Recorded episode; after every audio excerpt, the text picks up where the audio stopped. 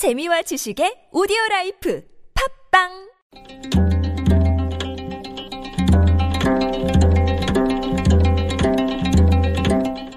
한문학자 장유승의 길에서 만난 고전 공자가 말했습니다. 술 마시고 밥 먹을 때는 형제가 천 명이나 있지만 급하고 어려울 때는 친구가 한 명도 없다.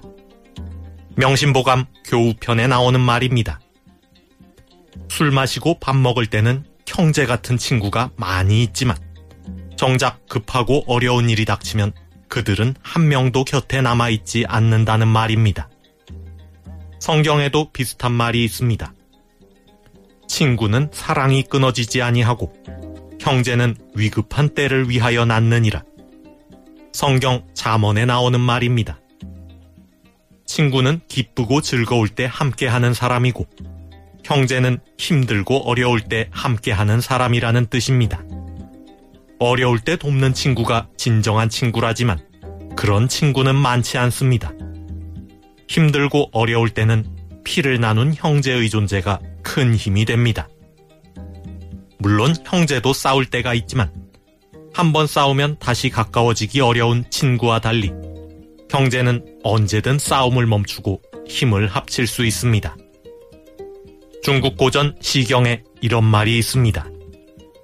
형제가 집 안에서 싸우더라도 집 밖에 업신여기는 자가 있으면 한 마음으로 막아낸다. 비록 좋은 친구가 있더라도 이때는 도와주지 않는다. 시경 상체편에 나오는 말입니다. 형제가 한 집에 살다 보면 자주 부딪히고 싸우게 됩니다. 그렇지만 외부의 위협이 있으면 언제 그랬냐는 듯 싸움을 멈추고 힘을 합해 막아냅니다. 이 점에 있어서는 형제가 친구보다 낫다는 말입니다.